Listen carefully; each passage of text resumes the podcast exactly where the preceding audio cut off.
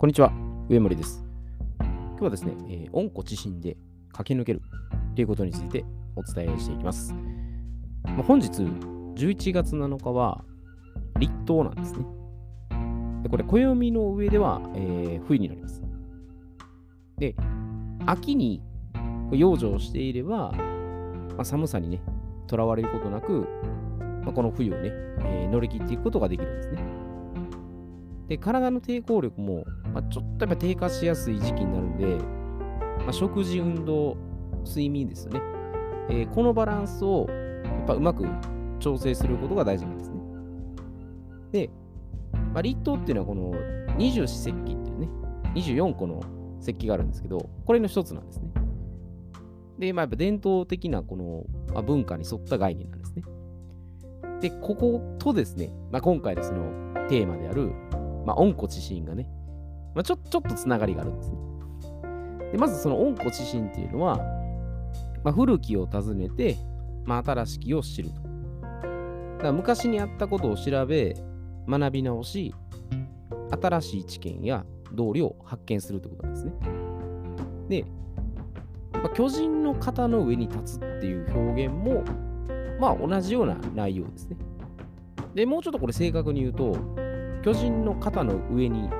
乗る Y 人って言って、あの西洋が、まあ、メタファーって言ってね、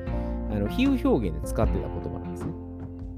ただ単にその先人の知恵を拝借するだけでなく、ま、そこから生かしてですね、まあ、世の中に役立つことを発明していくことが大事なんですよっていうふうに説いてるんですね。で、あの、これ時代のやっぱ流れもあるんですけど、この古いことを全部悪いって見なしてしまって、で、新しいことが全部いいっていう視点で言ってしまうと、これ、新旧のこれ見たら対立構造を作ってるだけになっちゃうんです。だから、これいいところはやっぱ残しつつも、その状況に応じて新しいことを取り入れて、まあ、融合していくっていうことが、やっぱ進化につながるんですね。で、これ例えばですけど、まあ、食事の面ですね、えー、考えられるとするのは、まあ、日本食ですね。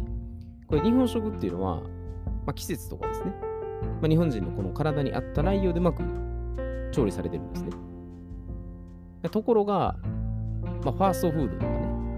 まあ、加工食品がやっぱりこう流通し始めると同時に、こう病気も増え始めてるんですね。まあ、食品添加物とかね、これ摂取するってことで、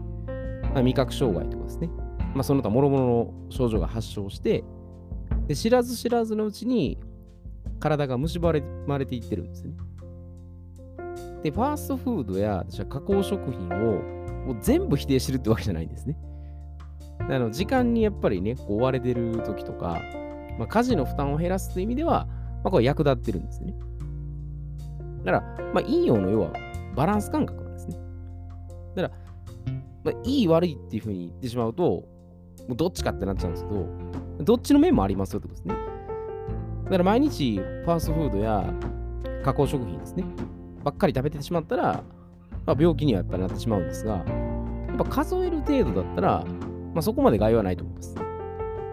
あ、食事のね、やっぱ組み合わせをちゃんとしてね、で、運動したりすることで、まあ、排泄して、で、循環するということで促してくれるんですね。で、まあ、もちろんこれね、反対に日本食ばっかりも、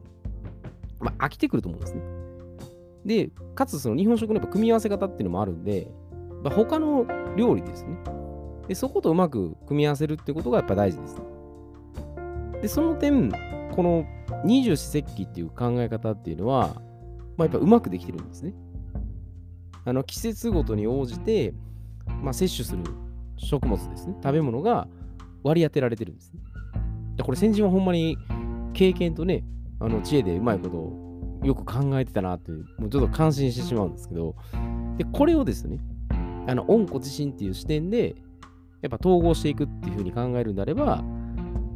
まあ、昔のね、やっぱ伝統的な日本食を生かしつつも、まあ、世界のやっぱ食事ですよね。で、これ新しいことを取り入れないと、やっぱりこう、ね、日本だけでするってわけじゃないんでね。で、これをじゃあ二十四節気に当てはめて取り入れていくといいいいんですよね。ただ、さっきのやっぱりね、加工食品とかファーストフードっていうのが、飽和脂肪酸とか、トランス脂肪酸っていう、ちょっとやっぱ体に害悪なね、物質が入ってるんで、それやっぱ避けた方がいいですね。なので野菜とか、えー、ミネラルですね。しっかり取れる、まあ、食事の組み合わせっていうのがやっぱ理想的です。で、まあ、これは食事で肉体面とかで、まあ、この温故知新っていうのを使っていってるんですけど、まあ、感情面とかね、えー、精神面、まあ、向いたこう知能面ですね。まあ、ここでも考えていくと、まあ、いろんな発想浮かんでくるんですね。だ感情面だったら、まあ、自分が心地よくね、感じてるってことを、まあ、これ大切にしつつです。あえて苦手な感情を抱いてみて、それをどう乗り越えるかですね。まあ、自分が本当にね、あのまあ、ハッピーな感情を抱きつつも、まあ、あえてその苦手なね、怒りとか、悲しみとかを、まあ、実際やっぱ感じてみないと、その喜びもやっぱりまた増さないんですね。まあ、いつもいつもハッピーばっかりだったらね、それいいんですけど、いや、そうともやっぱ限らないね。そこはやっぱこれ、これもバランスですね。で、精神面、やっぱ知能面とかやったら、まあ、過去の知見をこう調べつつ、その真逆の考え方ですね。やっぱ自分と相反する考えとかに、実はヒントが隠されたりするんですね。だこれをだから弁証法的ですね。否定するんじゃなくて、そっちの視点だったらどうかっていうね。一回ちょっと考えてみるだけでも、またアイデア浮かんでくると思うんですね。やっぱね、反対のもんってどっちかってやっぱりね、抵抗あるんで、ちょっとね、嫌悪感感じるかもしれないですけど、でこれやっぱり弁証法とかでね、まあ、これ融合させていくということですね。なんでやっぱ培ったその、まあ、伝統文化っていうのをね、しっかり守りつつも、まあ、斬新で、独創的なんですね、まあ、発想を組み合わせて、で、ここはね、あの後世にやっぱどう伝えていくかってことですね。あのその視点がやっぱないと、自分だけの考え方でね、とどめるだけでは、もうやっぱ飛躍しないんです。まあ、先人はおそらくそういうのを考えて多分残していってたと思うんですね。まあ、自分だけの考えだったら、もう自分だけのがとどめたらいいんですけど、生きていく上では誰かとね、これ関わりっていうのを持っていくんで、そういった視点で、大きい視点でね、えー、捉えたら、まあ、どんどんいろんなアイデアも浮かんでくると思うんですね。だからイマジネーションとかね、えー、クリエイティブの TV の想像、想像ですね。で、まあ、思考するっていうのも、もちろんこれやっぱ頭使ったりするんでね、発展する上では大事なんですけど、やっぱそれ以上にね、あの体験ですよね。まずいろいろ自分でもう体動かしたり、フル稼働して身につけていった方が、あの吸収率も早いですね。まあ、そういった意味で五感を使うとかね。直感もやっぱそういう意味で直感なんですね。でいろいろこう全身でやっぱ感じ取って、